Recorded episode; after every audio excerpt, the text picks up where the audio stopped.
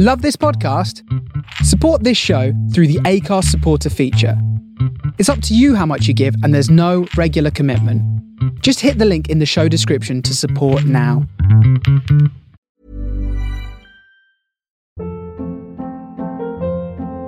Hold up. What was that? Boring. No flavor. That was as bad as those leftovers you ate all week. Keke Palmer here, and it's time to say hello to something fresh and guilt-free. Hello Fresh. Jazz up dinner with pecan-crusted chicken or garlic butter shrimp scampi. Now that's music to my mouth. Hello Fresh. Let's get this dinner party started. Discover all the delicious possibilities at hellofresh.com.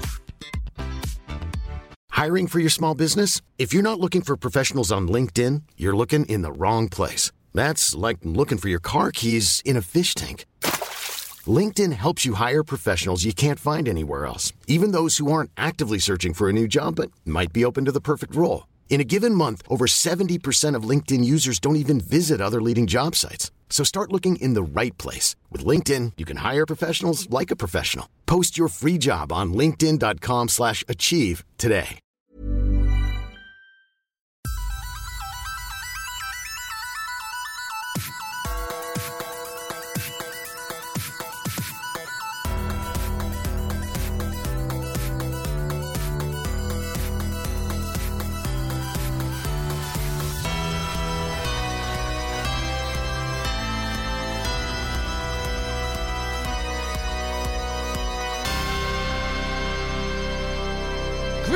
And welcome to Dominik Diamond's Mind Palace, the kind of interstitial dreamscape void that occupies the space between Series 6 and Series 7 of Games Master. I am one of your hosts, Ash Versus, and normally this is where I'd throw over to my co host Luke Owen, or more accurately, Luke would have done that first bit and then he'd throw over to me. However, Luke cannot be here this week, and so I've been joined by someone else. And I am Cliff Foster, aka the amazing Cliff. Hello again. Wow. I'm back. You're back and you're on the main timeline this time. This is I no am. Patreon only exclusive. By the way, if you want to hear us talk about Captain N the Games Master, sign up to patreon.com forward slash under console pod. Yeah, you were always destined to be on this episode, and it was going to be me, you, and Luke in a menage a trois, as it were. But now we're just holding each other by the hand. Do you know what? It's it is an absolute honor because I, I didn't, you know, and I never took this for granted. Never took it for granted that I would be asked to do this. So it's an absolute honor. As it should be. As it should be.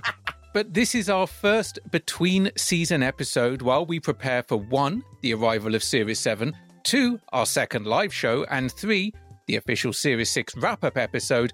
We are going to be taking a look at the UK launch of the Nintendo 64, something that took place merely a week after the broadcast of the final episode of Games Master Series 6. In less than 48 hours' time, for 250 notes, you'll be able to lay your grubby hands on the most powerful games machine ever, the awesome N64. Already over 3 million have been sold in Japan and America since its release seven months ago, and demand is quite literally outstripping supply. The three launch titles are the excellent Pilot Wings, the disappointingly clumsy Shadows of the Empire, and of course Mario 64, quite possibly the greatest video game ever. so close to actually having a launch happen during the series. So close. But the Nintendo 64 arrived, it was here in the UK. Cliff, we've had our back and forth Nintendo 64 versus SNES, but we're not here for that today. We are here for the launch of a console that is really, despite our feud, near and dear to both of our hearts, but especially to yours with N64 Live. So, Mm. what is your history with the Nintendo 64? Why do you love this weird console so much? You're right. It is an odd console to be your favorite. I think a lot of casuals would find that a bit weird because the titles that came out, but it is really an odd one. Um, I sort of narrow it down because back in the, uh, I want to say Christmas of 1997, um, on Boxing Day, I went over my friend Daniel's house. And Daniel had sat there the new Nintendo 64. And obviously, a lot of friends had PlayStations at that time, and I'd played on the PlayStation over cousins' houses and whatnot. However, sitting there for the first time and seeing Mario 64 as it was, it was jaw dropping. To see that open world and the music and the colors going from me having a Mega Drive at home to seeing that was a bit, as I said, it was a bit of one of those moments that stuck with me. Now, fast forward to the September of 1998, I was taken to a Curry's or a Dixon's or a PC World. I can't actually remember what the shop was at the time. However, we walked in and my mum said, Right, you have a choice. This was going to be my first ever console. That was mine. It wasn't family, it wasn't to be shared. This was going to be my first ever console to go in my bedroom and me just to play in my own spare time. And I had the choice of either the PlayStation or the Nintendo 64. And for some reason, even though most of my friends had PlayStation, I gravitated more to that N64 because this was during my sort of teenage years, um, very much my development stages of going from that early teen to almost all the way through to the PlayStation 2 launch. You know, I got it soon afterwards when I was about 16 years old, I think it was. But going into that time period, that machine was there for some really big, important parts of my life. And it was not a friend as such, but these games, this console, there's there's a connection there. There's a connection with me. I can't really explain it. It's like when you have a book that you you gravitate back to that book no matter how many times you've read it and with about 10 of these titles it's the same with me. No matter how many times i go back and replay them it almost takes me back to those years of being in my bedroom listening to mark and lard whilst having the telly slightly lower than mark and lard in the background and playing these titles. It was such a big important part of those teenage years for me What were those core titles for you? What were those titles that you just oh. kept coming back to? we're going to sort of do it in reverse order. I'll do my sort of top five. So, reverse order Space Station Silicon Valley, a very open world game made by DMA Design, who would later become Rockstars. But no, it was a very open world game where you would take control of these robot animals, and it was just so interactive and how. Or the AI interacted differently. Just one of those games it can really switch off to. Number four would be Mario Tennis, Mario Golf. These are really simple games that it, it, it taught me. So many games on this console taught me the rules of certain sports. I know that's bonkers, but I learnt the rules of tennis through the N64. I learnt the rules of golf through N64. I learnt the rules of ice hockey for the N64. Uh, th- I used to get gravitated to those two titles. And then the top three. And these aren't just the top three games on this console, these are my top three games of all time. First one, Banjo Kazooie. If anybody's listened to my show, you hear that amazing music made by Christopher Jordan Cook. And he took what I said to him of, I want music that, you know, has that rare feel to it, has that banjo feel to it. And he really captured that with the cheekiness of me. And then yeah, so Banjo Kazooie is a title that I keep coming back to, and no matter how how many times I play it, it's just one of those titles that I can put 20 hours into quite easily. Second to last is one that I know that you love as well, and that is if you're from the UK, Lylat Wars. If you're from the US or anywhere else, Star Fox 64. My party trick is that I can easily complete that game on the top run, mission complete, absolutely every single level without losing a life. And I've done it on stream before to prove it. I can do that. It's one of my little party tricks, and it's just a game I absolutely adore. I'm with you on there. You're absolutely right. I loved Star Wing, aka Star Fox on the Super Nintendo, but there is something about those games, about that blend of characters, and of course with the original, and uh, to a degree a little bit the uh, the second game. There was in the character design, in the marketing material, there was kind of an ode to Gerry Anderson and the Thunderbirds and the puppets and stuff like that, and the design of the spaceships, and just for the first game on the SNES, that opening title sequence. And then just Lylat Wars, aka Star Fox 64, just the absolute escalation of that. But I will contain my Star Fox love just for a little bit longer. and I will contain the love for my favorite game of all time. And this is very cliche because it's a lot of people's favorite game of all time, favorite games of all time. But that's Zelda Ocarina of Time. Um, obviously, not the first Zelda game I played. The first Zelda game I played and owned was Link's Awakening. Um, but there's something about coming onto that Hyrule field for the first time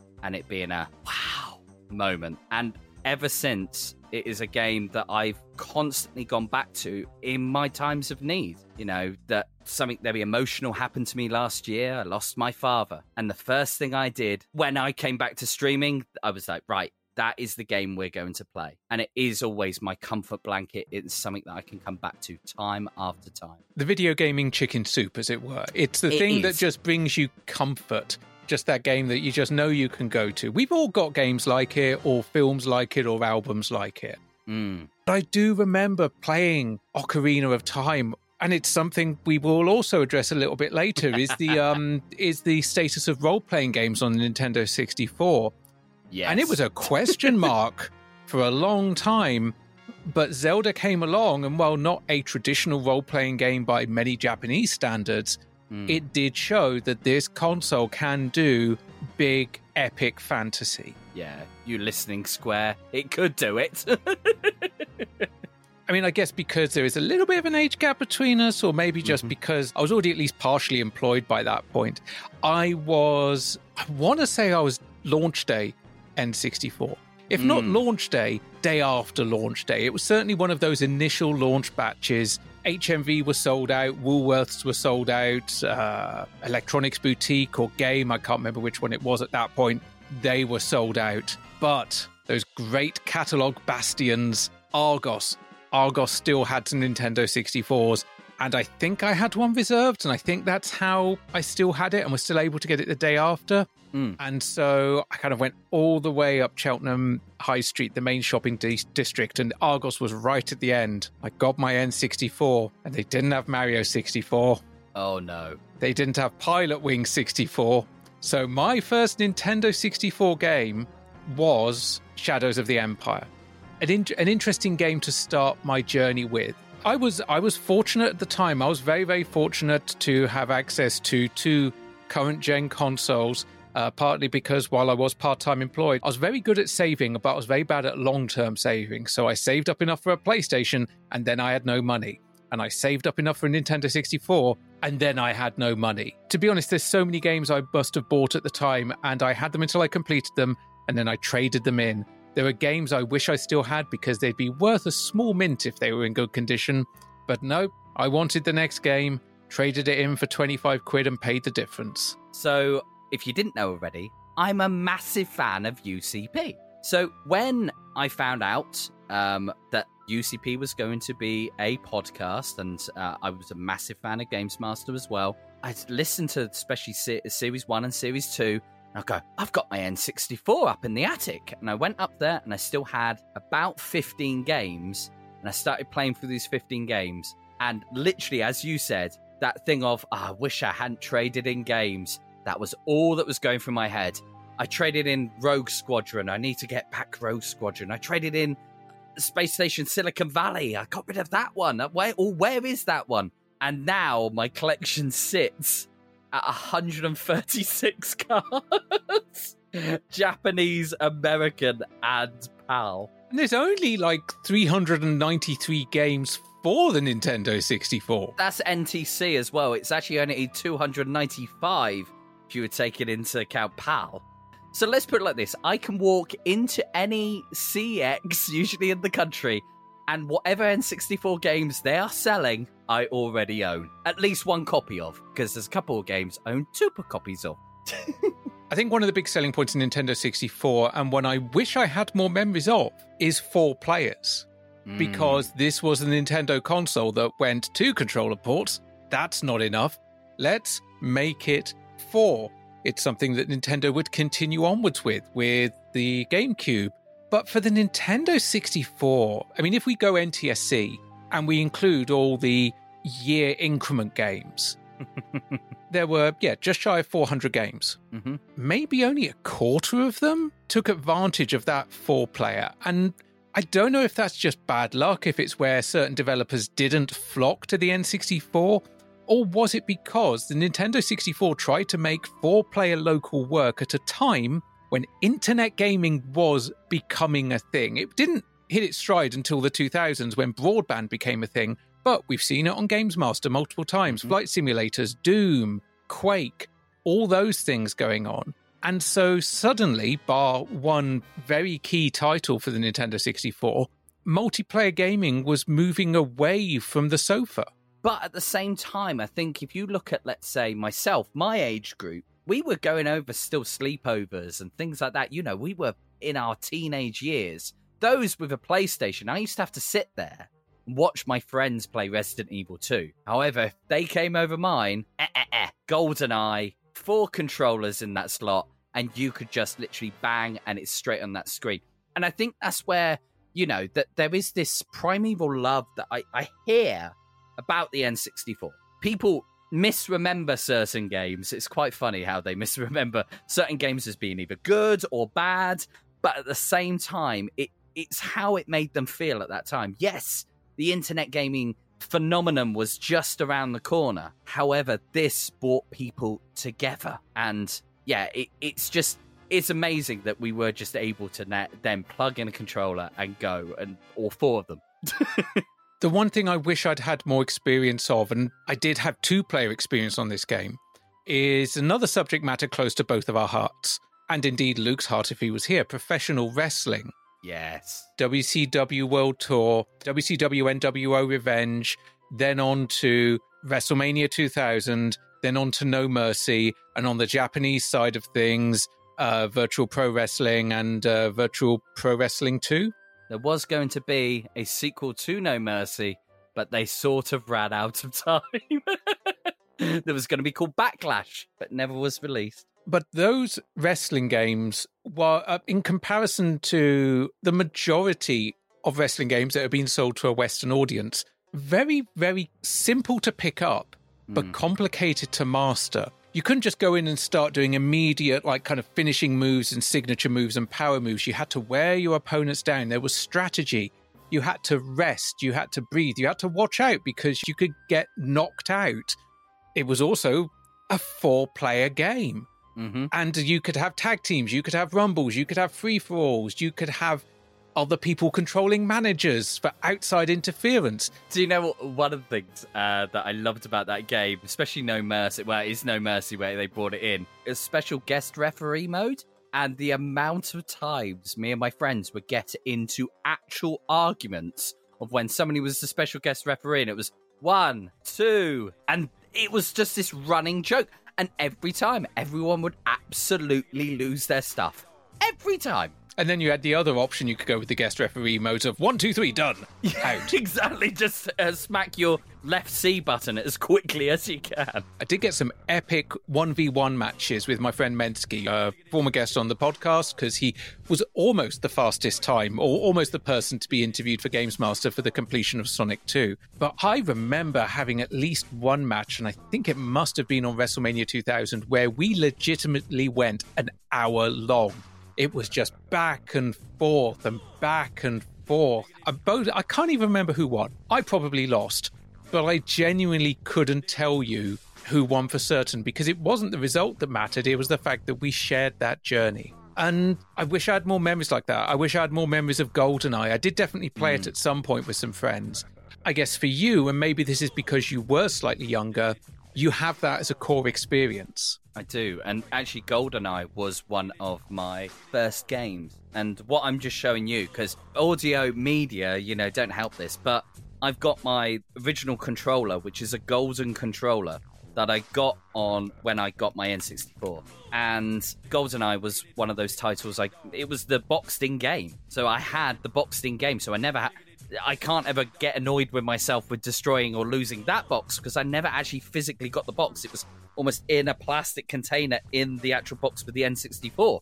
It wasn't just the multiplayer with GoldenEye, even though that was what people keep, kept coming back to, and it was the how that was brought into the game was the most happiest mistake ever. It was literally moments before they launched the game. They went, should we stick just a random, you know, Quake esque multiplayer into this? Ah, yeah, we can. Yeah, here we go. Rustle up some levels, take away some of the detail. Fantastic. Get it out there for everyone to use.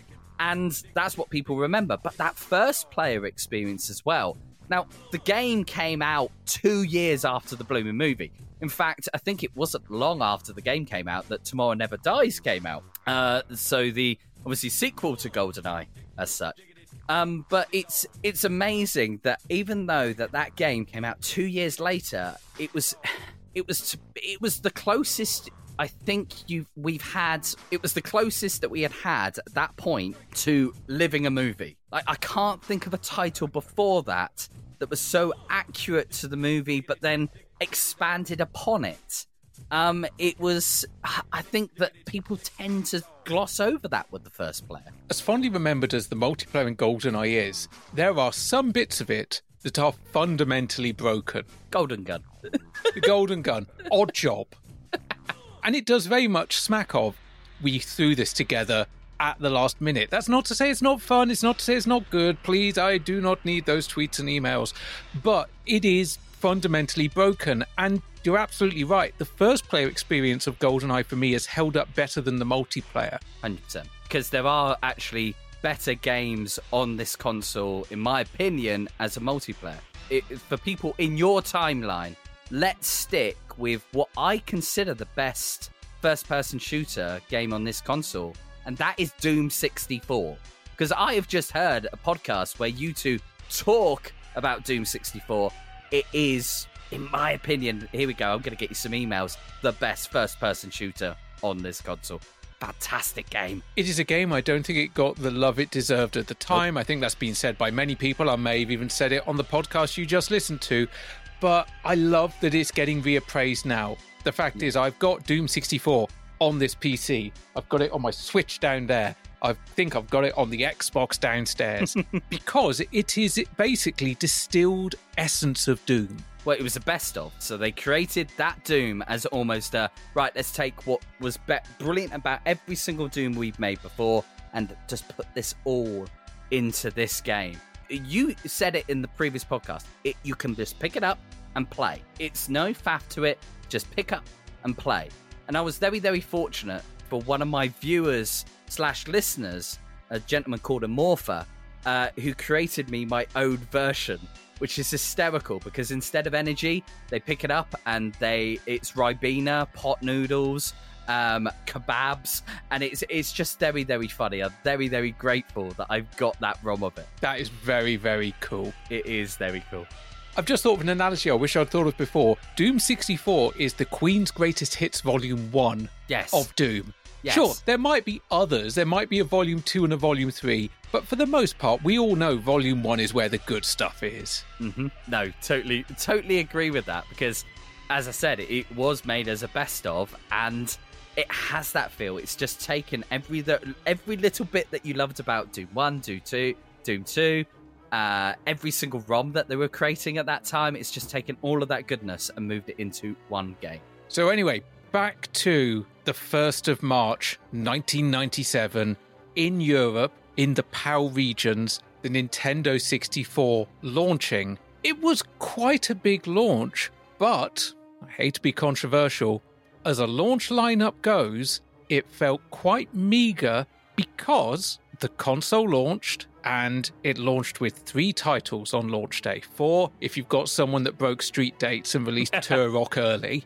But we had Super Mario 64, we had Pilot Wing 64, and the multimedia weirdness that was Star Wars Shadows of the Empire, which, as I said, it was one of my launch games. I've still got a soft spot for, not just for the game, which was okay. And let's be honest, without that game, we probably wouldn't have got Rogue Squadron.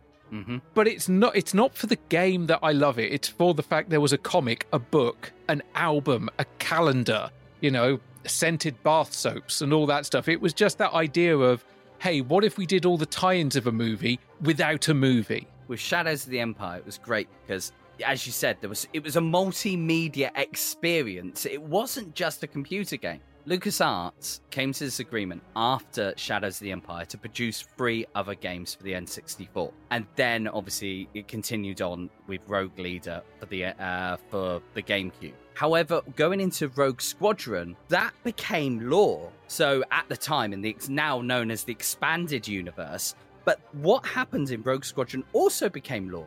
So it's a really good experiment, uh, Shadows of the Empire, because it sort of led the way for computer games to really affect what, or or especially Nintendo computer games, affect what is happening in that uh, expanded universe of Star Wars. But as a launch title for the Nintendo 64, um, it's not my favorite Star Wars game of all time, and it's definitely not my favorite out of these launch titles. I would say it's my least favorite out of these launch titles. Also, here we are with these launch titles. How many players is Super Mario 64? One player.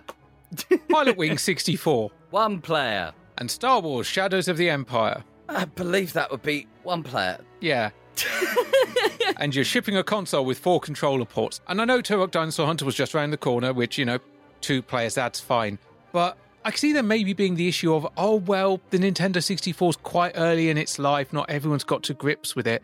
But this is March 1997. they launched in Japan in June 1996. Now, in Japan, the launch titles were Mario 64, Pilot Wing 64, and Saikyo Habu Shogi, basically Japanese chess, a shogi game. Those were the three launch titles, and I believe shogi was a multiplayer game, but it's not sexing up your console, is it really? Of the three titles, and as I said, I like Shadows of the Empire. Pilotwings, of course, I like Pilotwings. Only one of those launch titles, Mario 64, is what you would call a killer app. There's not a Street Fighter amongst them. There's not, you know, Mario's holding this thing up. There's not an F Zero. And yet again, Wave Race, why isn't that a four player game? It is only a two player game. Even those that were pushed back, like uh, the DMA design of Body Harvest, which I'm sure we'll talk about when we talk about RPGs in a minute, um, to Blast Corps all of these games were just single player experiences and really odd coming out from this console that was built for multiplayer experiences. Despite a lack of software, the launch went well. The UK, where it went on sale for £249, Germany, 399 Deutschmarks, Spain, 34,900 Spanish pesetas, Finland, 1,695 Finnish marker, and Australia, $399.95 of Australian dollary dues. France, technically, 990 French francs. Technically. Technically. But it didn't come out on time for reasons that almost resulted in Nintendo closing, basically closing up shop in France and just going, nah, sod it, you're on your own. you can have. Tell you what, Sega Sony, you can have France. NEC, are you still shipping the TurboGrafx? You can have France we're done. He started just having to import these uh, the consoles from Germany and from the UK because it, it got to the point of where, as you said, Nintendo just got that point of well. As you said, the French retailers went, well, sacre bleu, we cannot get our own consoles. We will take their consoles. so imported them for other European countries and sold them at a hefty, hefty oh. markup absolutely ridiculous, the markup on it. Three titles in Europe. Super Mario 64, we have talked about a lot on this podcast. For better or for worse, we've had two challenges. Well, one challenge, one murder. Pilot Wing 64, we had turn up just a few episodes before the end of Series 6. Star Wars Shadows of the Empire, we will never see on this podcast as a challenge, Mm. But talk about a future bonus episode. I wouldn't mind diving back into Shadows of the Empire, but just looking at the entire spectrum of the project. Because I've got the book, I've got the album, I've got a whole bunch of the tie in stuff still. And as I say, it's this fascinating concept of what if all the merch of a movie, but no movie. And unfortunately, some of the multimedia stuff for this was actually a bit better than the game. Yeah, yeah, it was. I mean, the actual comic and the novel were oh. really damn good. It's one of those games, like I said earlier, that people misremember.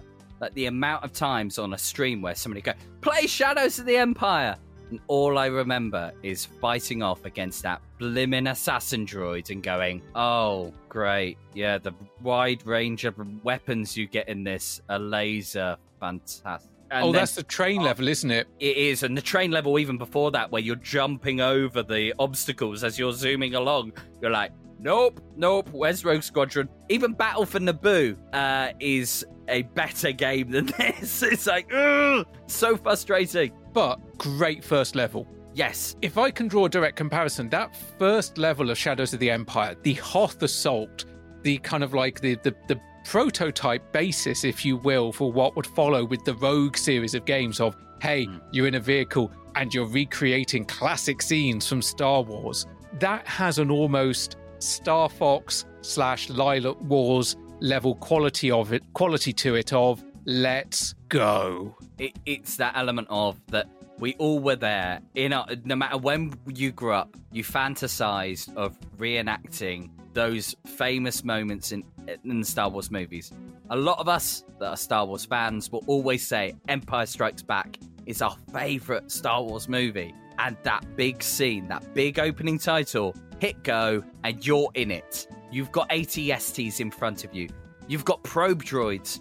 You've got the huge AT-AT walkers.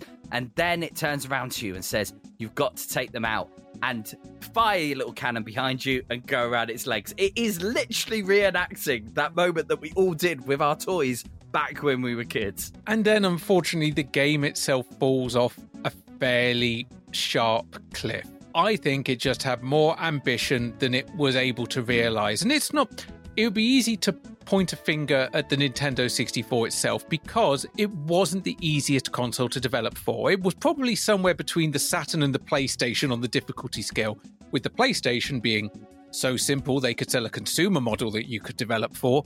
And on the other end, you got the Sega Saturn, which required a Rosetta Stone to sacrifice a goat, and and was you know couldn't do transparent polygons for reasons. and then in the middle, you had Nintendo 64, which was not the most difficult thing to develop for, but, and it's something we've talked about in the past, mm-hmm. the cartridge limitations. It, it was, is. I mean, that that's that was where it came down to. It's like, cool, I can throw a huge amount of polygons around, but they're going to be untextured or they're going to be low texture because I'm working because the more textures I put in, the more expensive this game's going to be. And the more music you want to you want to pump in music into this game, because you want to make it Star Wars, you want to add sound effects in there as well. Every single one of those lovely WAV files are just going to push down that memory and down that memory. Now, the way the the cart thing, while we're on it, cart memory. It's always the thing that's brought up like by retro gamers to go, huh, why you like the N64 cart memory? Right, there are a couple reasons why Nintendo did stick this route. One of them was the word PlayStation. So, as we all know, in 1991, Sony and Nintendo started to buddy up and create an add on for the SNES, which was going to be known as the PlayStation, a CD drive that was being able to expand and be, make 3D, ele- uh, 3D games. However, during this development, Nintendo decided to sleep with another. They went to Philips. and with the Philips CDI, they went, "Oh, oh, you created what? You you did what with Zelda? Uh, oh, no, we don't like that. Biggest crab I ever caught. it's a Goma. You're pretty good. Here. Thanks. That's a walk of shame. and they went to Silicon Graphics uh, to create the, uh, the, Ultra 64, the N64, and they went, we're sticking with carp. And I think that people forget that that game, that Zelda game that is so heavily memed, is so vital for this system being cart based. And it was in the earlier games, that was its massive limitations. However, you see it as it gets later and later on. There's a couple of games out there that should no way near be on these carts. One of them I know Luke would have loved talking about is Resident Evil 2. That should not be on these carts. However, they started to expand their memory.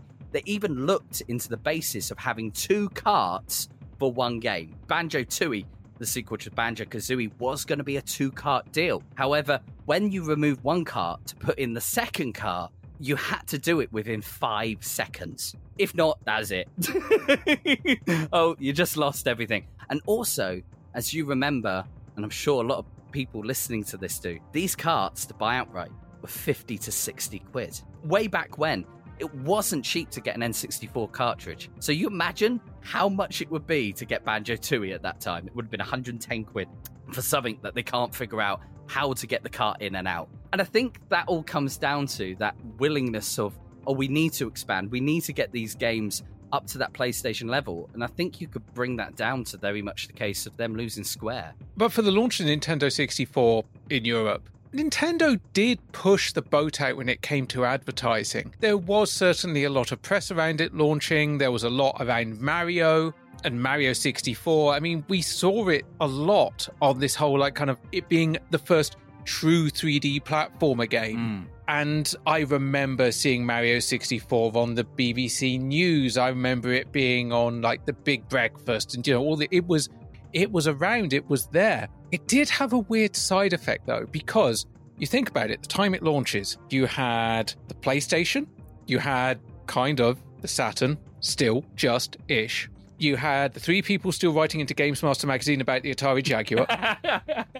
They're now two. One's dropped off because the N64's here. And then you had the Nintendo 64 arriving. And so Nintendo 64 arrives. It's got big marketing, big launch, woomph, sells out, despite a limited launch range of games. Saturn continues to go off a cliff. Jaguar, extinct. PlayStation goes up as well. Hmm. PlayStation doesn't just continue to sell consistently, it actually gets a spike in sales when the Nintendo 64 launches because Nintendo made some noise, and of course, the discussion that was happening in the business pages, in kind of general television programming, as well as in gaming journalism, is it's a war. It's Sony versus Nintendo, PlayStation versus Nintendo 64, and also, especially as we get later in the year, which console should you get your kids for Christmas? So, what you ended up with is you would have a generation of parents, or maybe older people, that would go, no, I've heard of Nintendo. I know about. I've used to play my Super Nintendos, WWF Super WrestleMania. I've got one thing in mind, and that's to play some games WWF Super Nintendo. But but Sony they made Walkmans. And so the PlayStation got even more mainstream press and it resulted in their sales going up through the roof. But despite kind of boosting the enemy's sales figures, Nintendo 64 was no slouch. It was the kind of second place for the 32 bit generation, despite being 64 bit. It was the second place of that generation and kind of outlasted the next console from Sega as well with the Dreamcast, which is absolutely crazy. Although Sega with the Dreamcast did ape what Nintendo had done, four controller ports along the front. they had made sure that yeah they they made sure that one was copied which uh, helped people out that when they wanted to buy a copy of power stone Although I do love looking at my Dreamcast and going, okay, you copied four ports from the Nintendo 64, and then I put my Dreamcast next to my GameCube. And I'm like, it's like a brutalist shrunk down Dreamcast. it is to be honest and funny enough it's big titles the gamecube would later get anyway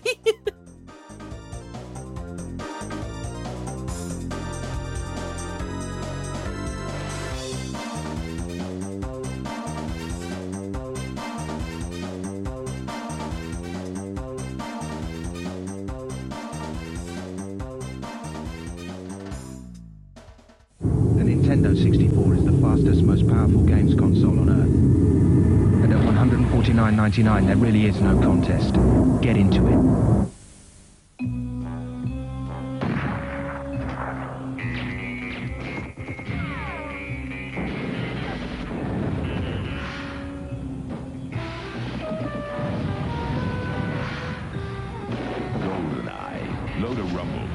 Know how to use one of these? And see how it feels when 007 meets N64 before Bond returns in his new movie Tomorrow Never Dies.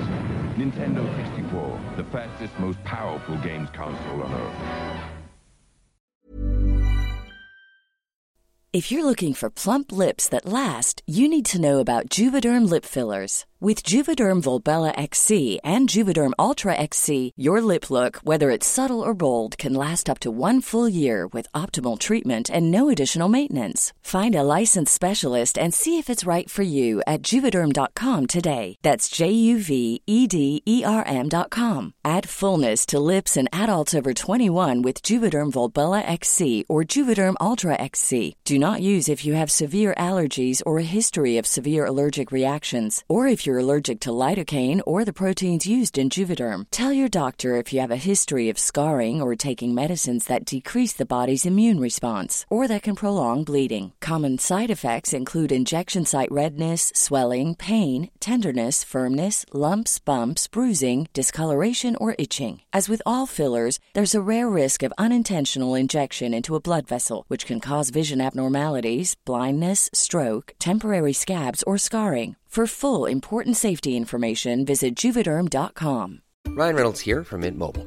With the price of just about everything going up during inflation, we thought we'd bring our prices down. So to help us, we brought in a reverse auctioneer, which is apparently a thing. Mint Mobile unlimited premium wireless. Ready to get 30, 30, bit to get 30, bit to get 20, 20, 20, bit to get 20, 20, bit to get 15, 15, 15, 15 just 15 bucks a month. So, Give it a try at mintmobile.com slash switch. $45 upfront for three months plus taxes and fees. Promo for new customers for limited time. Unlimited more than 40 gigabytes per month. Slows. Full terms at mintmobile.com. Ever catch yourself eating the same flavorless dinner three days in a row? Dreaming of something better? Well, HelloFresh is your guilt-free dream come true, baby. It's me, Keke Palmer. Let's wake up those taste buds with hot, juicy pecan-crusted chicken or garlic butter shrimp scampi. Mm. Hello Fresh. Stop dreaming of all the delicious possibilities and dig in at HelloFresh.com. Let's get this dinner party started.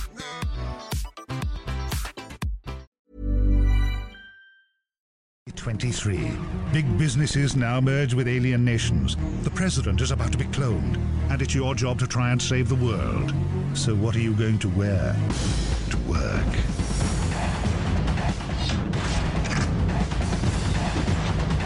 From the creators of GoldenEye for N64, meet Special Agent Joanna Dark in Perfect Dark. Here they come. Smell that rage. They're steaming into the straight, showing no mercy. Oh, this is getting very nasty. Oh, he's out of it. I bet that hurt. He's losing it. Mario Kart 64. Take it on head to head with split screen action four ways. Just who is in control here? They're taking no prisoners. Get the anger out of your system with Mario Kart 64 and keep road rage off the streets. Oh, this is ugly.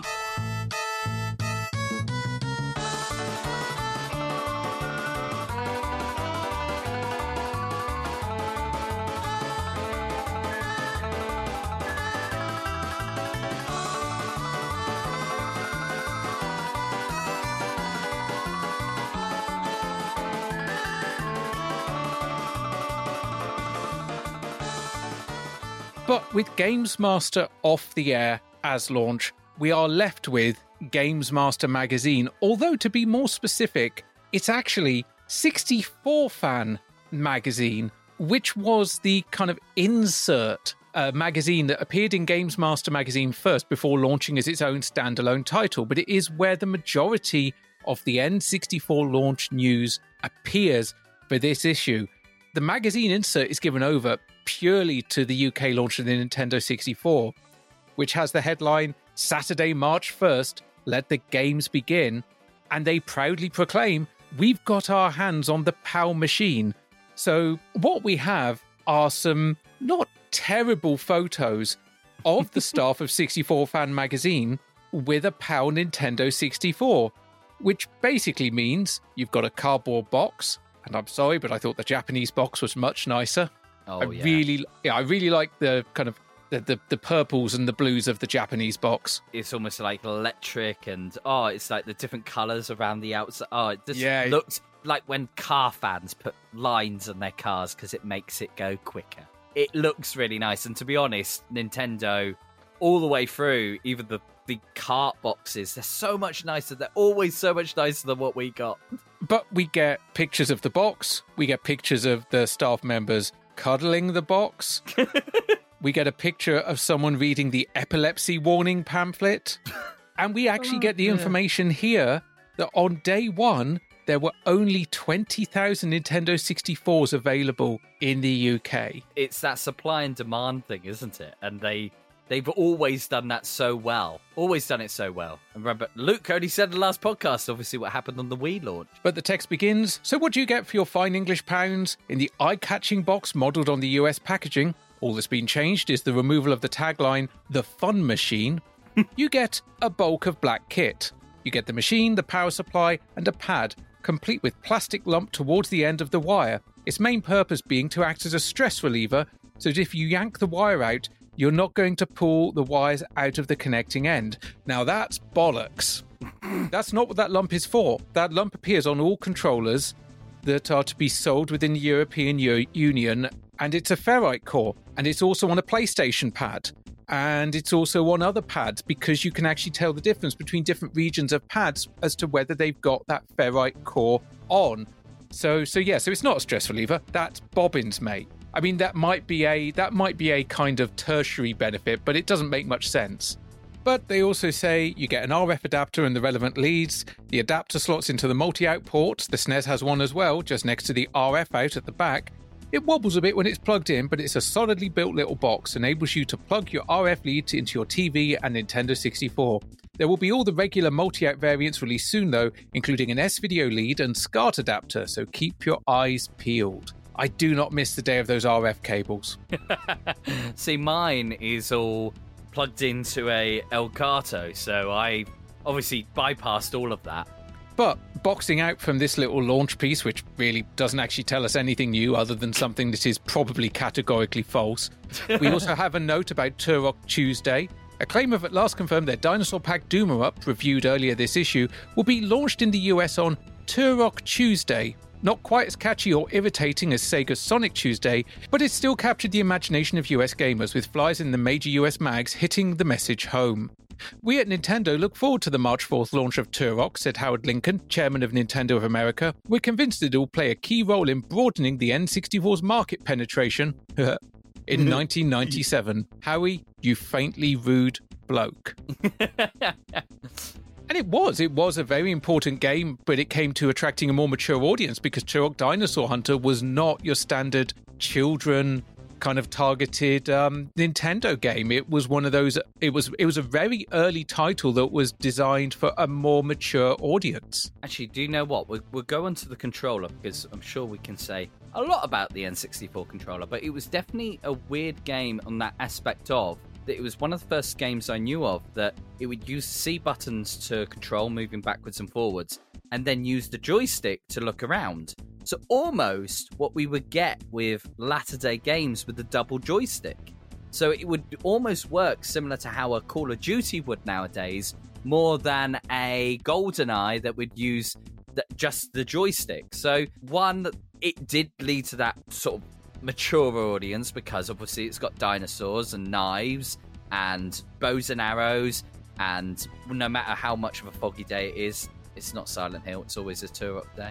Um, but it's, it, I think that's one of the things that really fascinates me about that game. It's one of the first games I really remember using, almost as I said, a double joystick or mouse look. That's what it is. Is Hmm. the idea that you actually have the buttons which will make you go forward, strafe left, straight right, backwards, and then the thumb pad or the thumbstick rather, the, the nubbin, as it were, on the N64 pad, is that's the mouse look.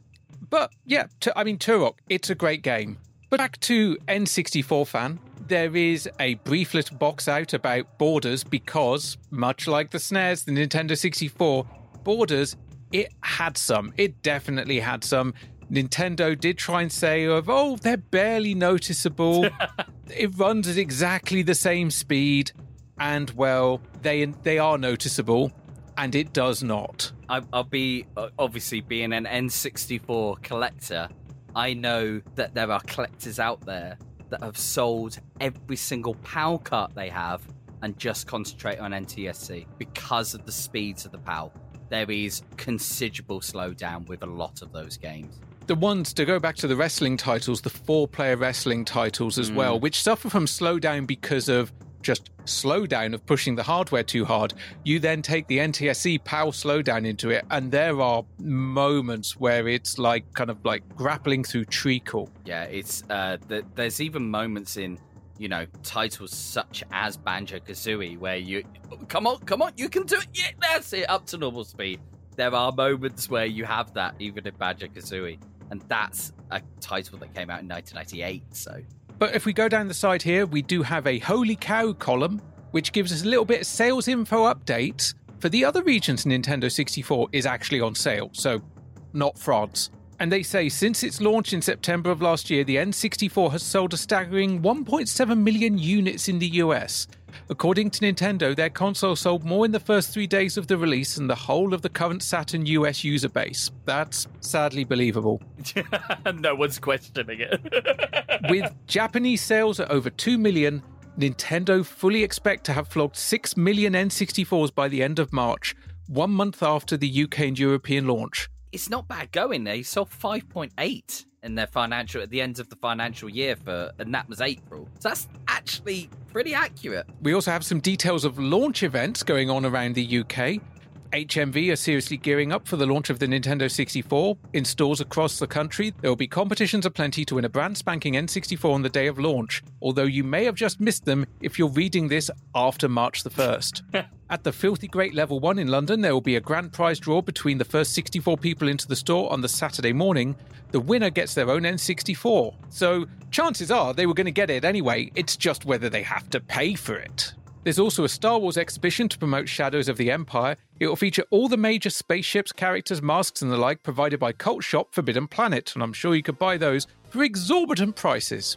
And there will be challenges running to win an N64 using Wave Race 64, Mario Kart 64, and Shadows of the Empire, with runners up prizes of groovy Star Wars and N64 gear. The HMV stores in Manchester, Glasgow, Newcastle, Leeds, Liverpool, and Birmingham will also be offering the chance to win an N64 with all day game challenges on various N64 titles and merchandise giveaways. Sounds like it'll be a right royal laugh. Get yourself down there and treat yourself. Shame we read that after it, you know, 25 years after. Yeah, yeah, we Could have got down there, damn it. I mean, most of those HMVs aren't there anymore. oh, depressing times.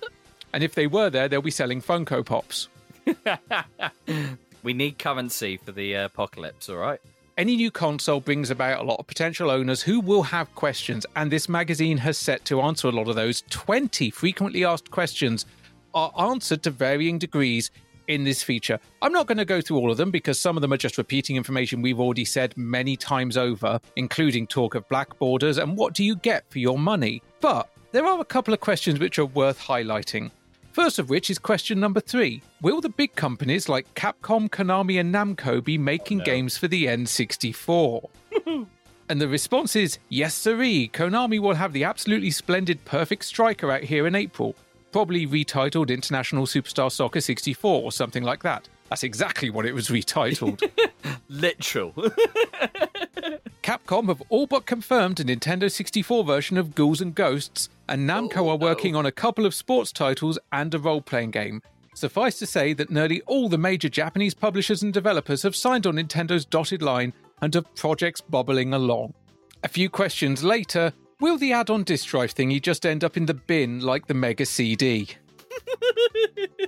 it was gonna sell worse, believe it or not. Well, the answer given is not if Nintendo can help it. They're making sure that it's a lot more than just a way of storing bigger games. A certain proportion of the disc can be used for saving information, making games much more customizable. There's talk of Zelda 64 coming on some sort of cartridge disc combo, the disc being used for extra scenarios. Hmm. They're also giving it some other top titles to ensure its success Super Mario 64 2, the RPG Mother 3, probably ending up here as Earthbound 2, and Super Mario RPG 2 are all down to appear on the 64DD, or as it's now being called in Japan, the Nintendo 64 Disk System, because someone told them that the other thing sounds like a big bra. well, that last bit wasn't in the magazine. That was just me. that was just you. yeah, the 64DD. Well, what's the thing? 100,000 of them made, only 15,000 of the blinking things sold. There are still boxes being found in North America and Japan just full of unboxed. Oh, it, that that's a gold mine. Because even to buy one nowadays, 1,000 quid. You found one of those unboxed? Oh, that's that's you set for life. There's a question about how much games will cost where they sheepishly admit 60 or 70 pounds for some titles. Ow. Question 10 gets a little interesting with Will I be able to get an adapter to play my SNES games on the N64 like they did with the Super Game Boy thingy? to which the answer is basically no. No. Obviously, there are peripherals on the N64 launch later on, uh, especially coming out as a tie-in with the uh, Pokemon Stadium, the UK relaunch of Pokemon Stadium, not the Pocket Monster Stadium that was launched a year before. Um, so that Western launch came with the transfer pack, which you can pop game Game Boy games in there and play on your lovely N64. However, not all Game Boy games. They had to be connected to the the cartridge that you were playing. So, for instance, Pokemon with Pokemon. Um, perfect. There was a perfect dark, dark game mm. that you could play as well. That, that, like, literally, that transfer pack. It was such a good idea. And actually, later on, they made use of that technology in the GameCube. I've got a uh, Game Boy Advance uh, adapter at the bottom. So they made use of that to be able to play all of those games. However, no, you can only play those select titles. Question 11 is the elephant sized chocobo in the room. We've all heard the story about Squaresoft ditching Final Fantasy VII on the N64 oh, in favour of the PlayStation. And now Enix are doing the same thing with the other top RPG, Dragon Quest. Mm. Does this mean that the N64 is just no good at role playing games? It's sad because in all of the tech demos, they had a version of Final Fantasy VI in Japan, a 3D version of a fight happening on there, and we never we never got to see it. And it it made Nintendo do some really weird things because we'll go on to so, something they had success with, um, as you may have alluded to a bit earlier on. But it made them do really really strange things. Now, if all of you have listened to Games Master, and you will know that they got one of the best exclusives I think has ever happened on UK television. And that was the exclusive from the Shoshinkai show that had only happened that week. And it went live, and we saw certain games get announced, like Blastdozer 64, which then would become uh, Blast Corps 64. But one of those games that was announced on that was Body Harvest. Now, Body Harvest was a game being developed by DMA Design. That was being announced back in 1996. Luke, sorry, not Luke. it's because you do that because you go, Luke, guess what? I was just about to say that.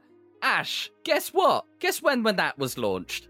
1998? End of 98? Bang on. End of 98. And that was because Nintendo kept on going to DMA Design, creating this open world game, which would be fundamentally their test dummy to Grand Theft Auto 3 that would later come on, uh, come out uh, when they became Rockstar they they were using this to create this open world game, and Nintendo kept going, um, guys, uh, could you could you turn this could you turn this into an RPG? DMA didn't want to do it, but they didn't want to lose that Nintendo contract that they had.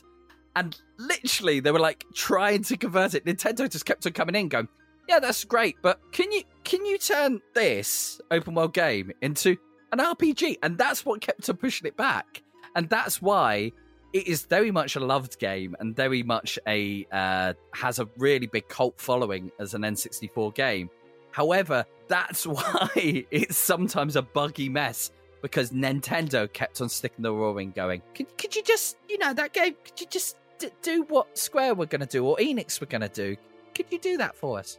The answer that they give is time to stomp on this rampant rumor once and for all. Oh no. Purely by their nature, RPGs like to have a lot of space to play in. Loads of locations, characters, and storylines all eat up precious space. If you add that to the desire to do the whole thing in sumptuous, go anywhere, memory hungry 3D, then you're asking a lot of any system. Square decided it wanted incredibly detailed backdrops for Final Fantasy VII.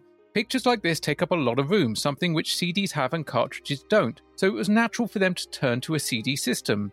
Enix obviously agree, hence Dragon Quest VII will also be on the PlayStation. All of this doesn't mean that the N64 is bad at RPGs, just that if you want them all to be huge, great epics and in 3D, you'll probably have to hang on for the 64DD. There will be cartridge RPGs, Imagineer are working on one, but don't expect them to be on the scale of Final Fantasy VII. Oh, and one more thing Square haven't deserted Nintendo completely. If they come up with a viable N64 project, they'll do it. And why are you bothered about Dragon Quest anyway? There's only one that's ever been translated into English, and that was on the 8 bit NES. Square wouldn't come back until the GameCube. when they did actually give me one of my favourite Final Fantasy games, I bloody love Crystal Chronicles. Oh, yeah, it's a good one. But especially with the uh, the Game Boy Advance link up. uh, there were so many games with that, but that's a podcast for another time. We skipped past some questions about some about some hypothetical rich kid that owns the PlayStation, the Saturn, and a PC with a 3D accelerator. So whether they should actually get the Nintendo 64. Another question about running import N64s in the UK and what is required to do it, which is nice that Games Master is actually addressing that and giving some details, talking about converter boxes and standard converters that Datel produce. So that's cool. But then 14, again, slightly more negative question, but it is one of the ones I remember being bandied around a lot at the time, which is surely Nintendo 64 games won't be as good as those on the PlayStation and Saturn because cartridges can't hold nearly as much information as CDs.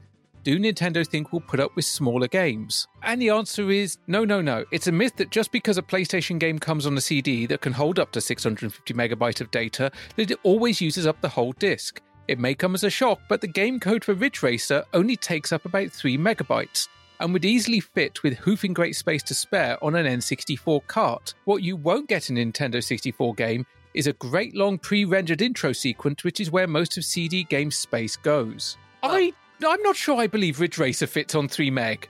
The code may, but not the textures. Ridge Racer 64 is nowhere near as good as a, uh, a Ridge Racer, the original Ridge Racer. You look at Wipeout. Wipeout couldn't take the music files. It's a good game. Wipeout 64, incredible game, brilliant game, so immersive. It's it's beautiful. However, they had to completely cut out the music sections from that because it couldn't take those music files as well. No, no, no, that's not right. That answer does come off as very defensive and very much someone that's swimming about in a river in Egypt. and then the last couple of questions are questions about whether you can link up machines for multiplayer experiences, something Nintendo 64 never really dabbled with in the same way the link cables did for the PlayStation and similar. Release windows saying that um, basically, yeah, we're still going to get stiffed on the gap between the US and Japan and the UK for a lot of games, although it does point out Turok is almost a global release. So take that for what you will. Mm-hmm. And one of the last questions is about Nintendo and the fact they used to be against violence. Will N64 games be all fluffy, cute, and nice? And apparently that one was from Les. And they point out no, Killer Instinct, Turok, Mortal Kombat, all featuring bucket loads of the Crimson Fluid. However, Miyamoto's idea for the end of GoldenEye was funny. Do you know of that one? No, I don't. So basically, Miyamoto, after seeing Rare's beautiful design for GoldenEye, went, Can they all hug at the end? No joke. He wanted all of the characters to combine at the end and just have a big hug. It's so weird that, that he comes up with that for the ending of GoldenEye based on a film which is relatively violent. And then when it comes to making a Mario movie, it goes to the makers of The Killing Fields. Did he send the wrong memos to the wrong people? and, he, and he can travel through space and time. 19th question is Will the Nintendo 64 be a success? And the answer is essentially Who do you think we are, Mystic Meg? this is very defensive. And it does say the N64 broke the million sales barrier in both Japan and the US faster than either the Saturn or PlayStation. Mm, mm, I'm not going to get into that bun fight. I mean, you're pulling a face as well, which means I don't think we'd argue over whether that factoid is a little bit pony. I think that I think that's um someone's uh, messed about with some figures there, a bit WrestleMania style. Unless you get annoyed if you can't buy more than five blockbusting games a month, you should find the release schedule more than adequate. Let's talk about the definition of blockbusting games because launch titles, that ain't there. If we take into account Turok, if we allow for the street date breaking, then there are arguably two blockbuster titles within the first couple of months. Mm-hmm. And then if you look at the year and a half that followed, there there was only really a handful, and then it was 1998 that you saw the explosion of games. The summer of '98 that you had the Banjo's launch, and literally all of those titles that people tend to go back to were 1998, 1999. That was the sort of two golden years for this console. The last question is an interesting one because, like a lot of these questions, it's very loaded. I'm thinking about getting an N64 because all the games that get released on my PlayStation or Saturn seem to be either 3D beat 'em ups, racing games, or Doom clones. Will Nintendo 64 titles be any different to this?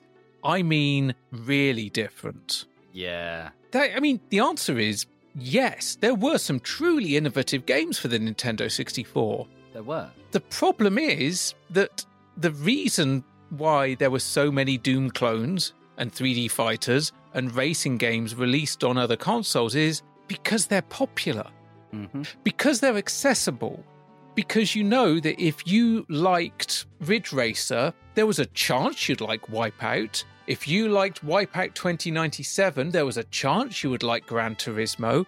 If you liked Tekken 2, you might like Soul Edge, and so on and so forth. Whereas looking at some of the games that came out for the Nintendo 64, one of my favorite games, uh, Blast Corps. Mm. Buying that game was a gamble. It was, and making that game, it was like name me another game that involves oh, we have to knock down a load of buildings so this truck with a nuclear bomb can go through. It, it was just it's so it stands out. Like I I did like on my podcast, I always do game versus game.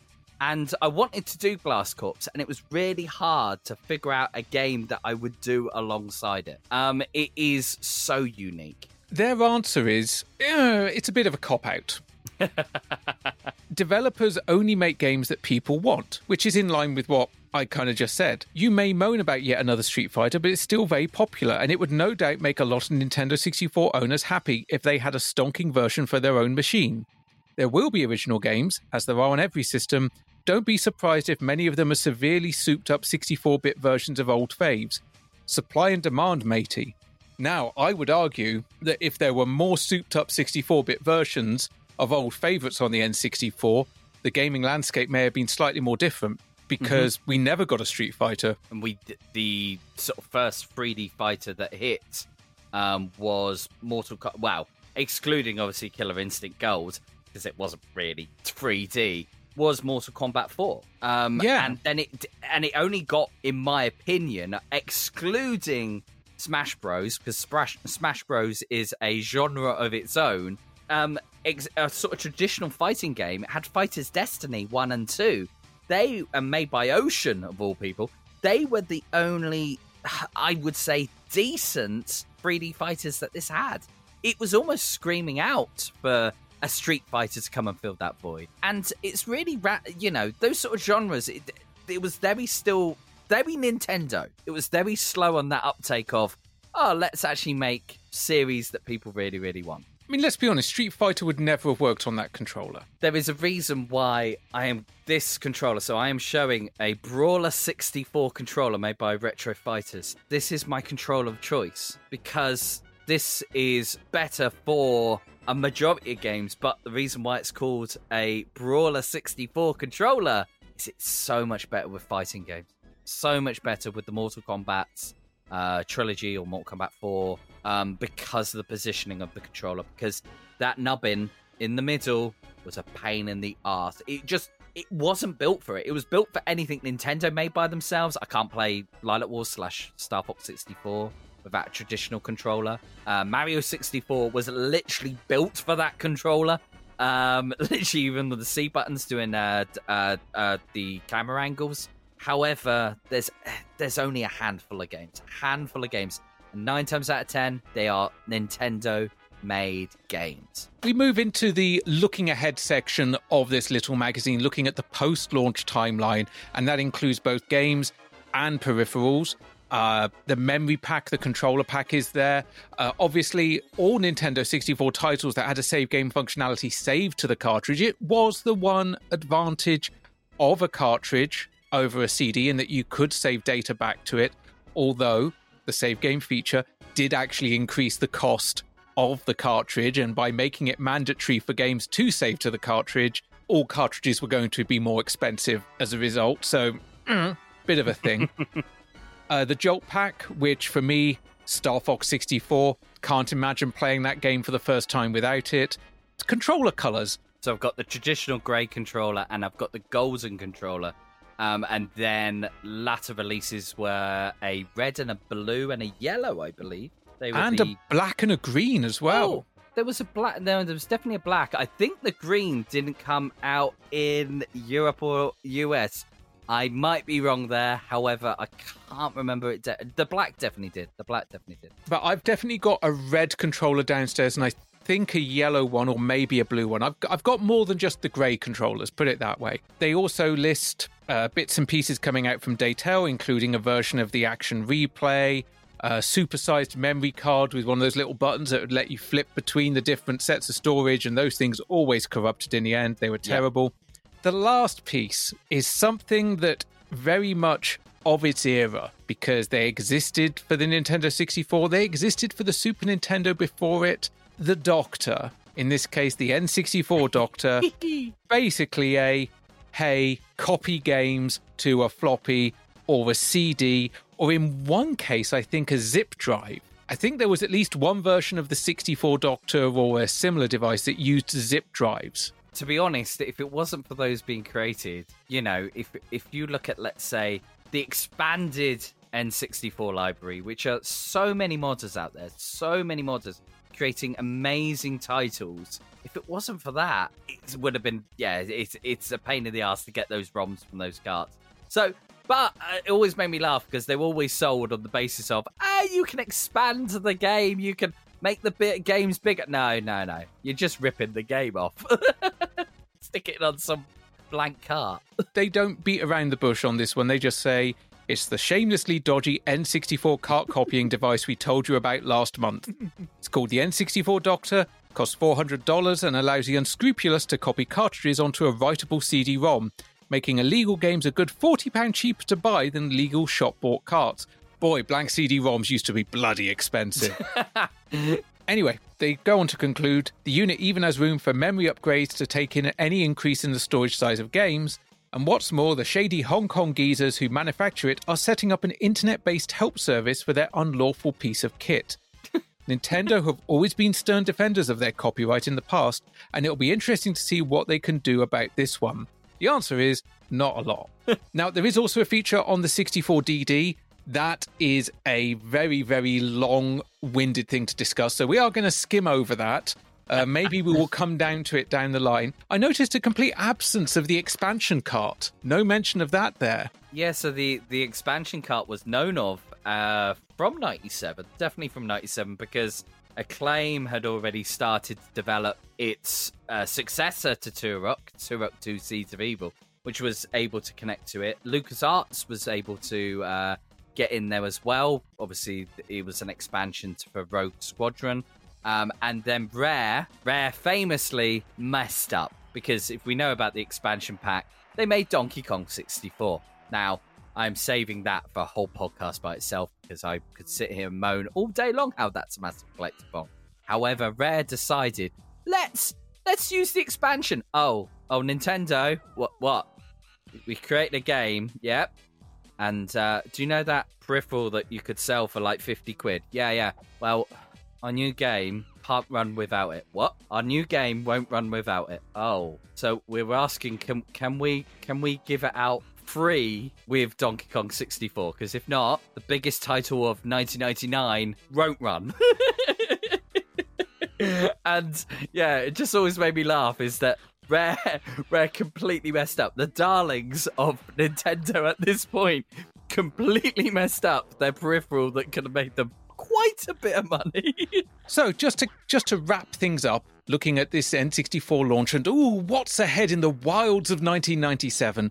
64 fan has given us four pages of titles to look forward to over the coming months and years. So what I'm going to do, rather than go through the paragraphs and paragraphs of information, I'm just going to read the titles to you.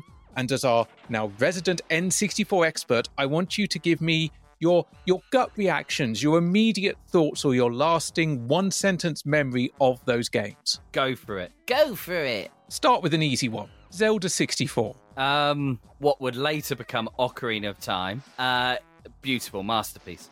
Star Fox 64. Oh, the most enjoyable game you'll ever play. Wave Race 64. The water physics are you you don't get anywhere any anything anywhere close on a console for at least 10 years afterwards. Yoshi's Island 64. Yoshi's Story, showing a Japanese copy of it. Uh, it is uh, relaxation in a cart. Kirby's Air Ride. Somebody is sat on that ROM and we all want it. Give it to us. Later came out for the uh, GameCube. Now that version's worth a lot of money as well, and it became a racing game. But that's that. Yeah, if you've got a GameCube version you want to give to me, yeah, by all means, get hold of me. That was a long one sentence. It was. Killer Instinct Gold. Oh, um, Combo Breaker. Earthbound 64, aka Earthbound 2, aka Mother 3. Still waiting for the recreation. Blast Corps. Why take a nuclear bomb through a city? International Superstar Soccer 64. Best football game of all time. War Gods. Uh, nah. FIFA Soccer 64. Oh, possibly the worst football game of all time. GoldenEye 007. uh, iconic. Top Gear Rally. Um, underappreciated. Brilliant game. Doom 64. The best first-person shooter on this console. You'll get emails. Rev Limit. Ooh. I think Rev Limit is the one we've discussed before between me and Luke, the game that never actually came out. It was the first racer announced for the N64, Oh, and yes, it never got remember. released. Yeah, So I I- guess missing in action would be an appropriate summary. yes, it was. Mortal Kombat Trilogy. Uh, um, that stupid controller makes it horrible. Wild Choppers. No idea. And okay, for the last little box out, under the also watch out for, one word summaries. Go on. Wayne Gretzky 3D.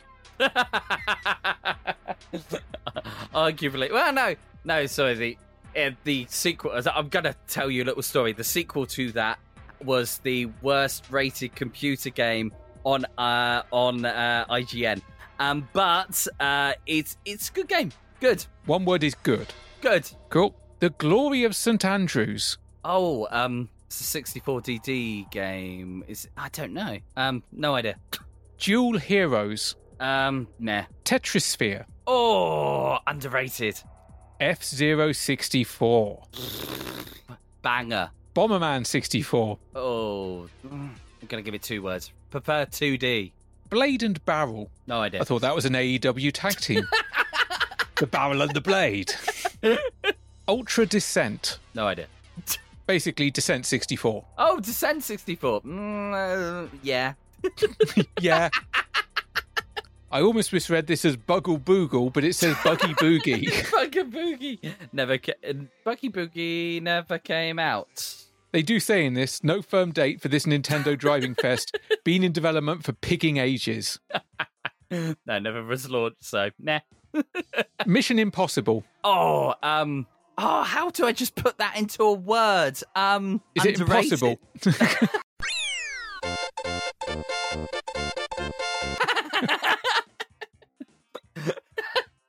um, underrated again. Lamborghini 64. Oh, Titan, hate you. Um, I'll take that as a word. Multi Racing Championship. oh, um, my first ever racing game I played for this console. Um, I love it. Sonic Wing Assault. No idea. Go Go Troublemakers. No idea. Oh, troublemakers! Oh, mischief makers! Oh, Yeah. is that mischief makers? Oh, pfft, um, uh, shake, shake, shake, shake. There you go. Yeah, treasure, basically. treasure being treasure. Sorry, I just realised I was like, oh, mischief makers! Ah, no, I love that game. Clay Fighter 63 and a third. Oh, uh, th- famously, the the the Sculptor's Cut's the most expensive game that you can buy on this col- console.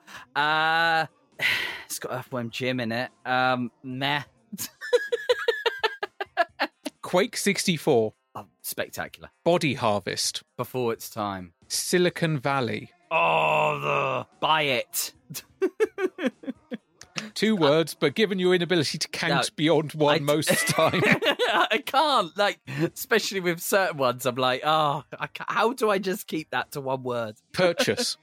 yeah, purchase. Okay, all right, all right. I use my big words. I'm a big boy now. It is a shame we only have 10 episodes of Games Master left at this point because we've already had a good few years of the rise of the PlayStation, the death spiral of the Sega Saturn, the extinction of the Jaguar, and the what the hell do we even do with this? of the Panasonic 3DO. and because it's a short series, and because Series 7 is very much the series that shouldn't have been, mm. the Nintendo 64 is not as big a part of what time we have left here with Games Master as it could have been. It is a shame we're not going to get to explore more of the Nintendo 64's unfortunately very, very brief lifespan. I was actually looking up some details earlier, and mm. technically, this was discontinued before the PlayStation. Like the PlayStation wasn't discontinued until shortly before the launch of the PlayStation 3. The PlayStation remained in active production all the way through its successor's lifespan because, of course, backwards compatibility meant that they could sell games to the PlayStation. If someone bought a PS2, fine, they can carry the games over to it. It was like overnight they just walked in and shut up shop on it. You know, the last game that was released for the N64 was in 2001. Uh, that was uh, Tony Hawk's. Tony Hawk's. Yeah, Tony Yeah. Hawk's Pro Skater t- 3. And that was a game that came out a year before. Um, if you look at, let's say, how us collectors and N64 enthusiasts, you know, last, uh, sorry, two years ago, we saw someone find Dinosaur Planet. Now, Dinosaur Planet was would later become Star Fox Adventures. So there were all these games that were literally overnight just gone, no, no, no, stop producing them for the N64. You now need to switch them over to the GameCube or Project Dolphin. You need to do that now because we are just going to switch off the lights and that's it. And because of that, you know, it, it's so sad that we lost a lot of those games. We lost a lot of games. Yeah. Same with the Saturn as well, actually. If you look at where the Saturn just, they just went, we're done. Yeah. Moving on to the Dreamcast.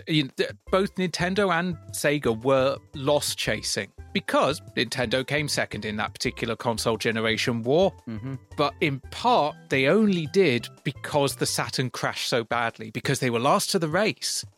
And it's a shame because I do have a lot of love for, for the Nintendo 64. There are a lot of games on it I truly adore to this day. Um, the wrestling games on the Nintendo 64 for me will never be surpassed as 3D wrestling games go. Prove me wrong, fight forever. Cliff, thanks so much for joining me, joining us, and then just joining me and stepping up and becoming not just part of a trio, but becoming the full fledged co host for this episode and uh, just helping me muddle through this. Guys, you will never hear most of the stuff that we said. This is a two hour, 13 minute record, and by heckins, we've got some editing to do, if nothing, because this bugger right here can't just understand the concept of a single sentence. or word. Purchase. Anyway, um, no, it's an absolute honor being here. One, I'm really grateful for you giving me this opportunity because it is huge. For me, this is huge. This isn't just a podcast that I look up to. I'm a fan of this podcast. So to be on this, I've been podcasting for 10 years. This is one of my highlights. And to do it with yourself, you know, Ash, that I, I look up to you immensely. And it is always fascinating to see how much research you put into it. You put in the same effort as I do into waffling as you you do into research. It is just absolutely phen- phenomenal. So I just want to say thank you. Thank you to you. Thank you to Luke. And thank you to absolutely everyone who is still listening to me continue on waffling. I'll let you carry on. If they want to hear more of your bird's eye potato waffles, they're waffly versatile. Where can they find you online? It's N64 Life Podcast. That's on the old Twitter, uh, Mastodon, uh, uh, Instagram, wherever wherever you get your stuffs from, um, as well as the Twitch channel. Uh, I stream uh, eight thirty till eleven most Fridays, most Sundays. I stream the N64, but I have expanded a little bit. I have gone to the GameCube and the Game Boy Advance as well. Um, but come and give that a watch, as well as N64 Live Podcast. It should be back by the time that you are listening to this. Not if you're a patron. Um, so please go and give it a listen. There should be a lovely episode up about the cluster. Try not to swear. No more editing. Um, the lovely, delightful game that was Superman: The New Adventures of Superman, commonly known as Superman 64. So go and give that a listen. And if you want to find me at the Amazing Cliff, but yeah, that's awesome. I loved every second of this. It has been a hoot. A hoot. But that about wraps it up for this week. Thank you all so much for listening. If you want to get in touch with us and provide us with your thoughts of the launch of the Nintendo 64 or feedback for our upcoming Season 6 wrap up episode, you can do so over on Twitter at UnderConsolePod, on Instagram at Under.console, or via email feedback at UnderConsultation.com. You can also join us on our Discord where there is a lot of excitement at the moment because we're in the final build up to Under Consultation Live 2.0. Ah. And if you're hearing this on the Patreon feed, there is still time for you to get tickets and get on down to Croydon. We are not only doing a live podcast recording of the best of Games Master, kind of picking some of our favorite challenges from more, across all eight seasons, but then in the second half, we are recreating and in some cases enhancing some of those challenges. That's right, we are putting on live our very own Games Master tribute show. That's Saturday, 14th of January 2023 in Croydon. All details are on our social media and tickets are available on our website underconsultation.com. If you wish to support this podcast monetarily, you can do so over at our Patreon, which is at patreon.com forward slash underconsolepod. At the £5 level, you get access to next week's episode one week early and ad free. And at the £10 level, they get a little bit more. Don't they, Ash? That's right, Ash. They do, Ash. At the £10 level, one of the two Ashes will package up a mug, fill it with sweeties, fill it with stickers, fill it with badges, yeet it out the window, and hope a pigeon picks it up and drops it down your chimney. And doesn't accidentally deliver it to the little old lady that lives opposite you. To be more accurate, doesn't accidentally give the address of the little old lady that lives next to you. All right, therefore being self fulfilling. But that is what those £10 backers get, and they also get their names read out right now. Let's see if I can do this in one take, because those £10 backers are Misha, William C., Gordon D., Adam D., the amazing Cliff, never heard of him, Mark A., Sean Dunn, Nick L., Simon, Harriet Manga Girl, Matty Boo, David Palmer, Jamie Smith, Super Sexy Dave Fisher, Xanderthal, Kevin Kerr, Andrew Cummings, Richard Downer, Gordon Brunt, Link Campbell, Christian Din, Rhys Wynn, Tom S., Andy Smith, Arcadia Wild, Bill, Ian Williams, I Am Cheadle, Selena B. N., Chris Price, Retro Fun for Everyone, and David White. One take. Well done, sir. That will do it for this week. We will see you in seven days' time for another interstitial episode from the void that is Dominik Diamond's Mind Palace before we eventually get to the desert island. Take care, everyone. Good night.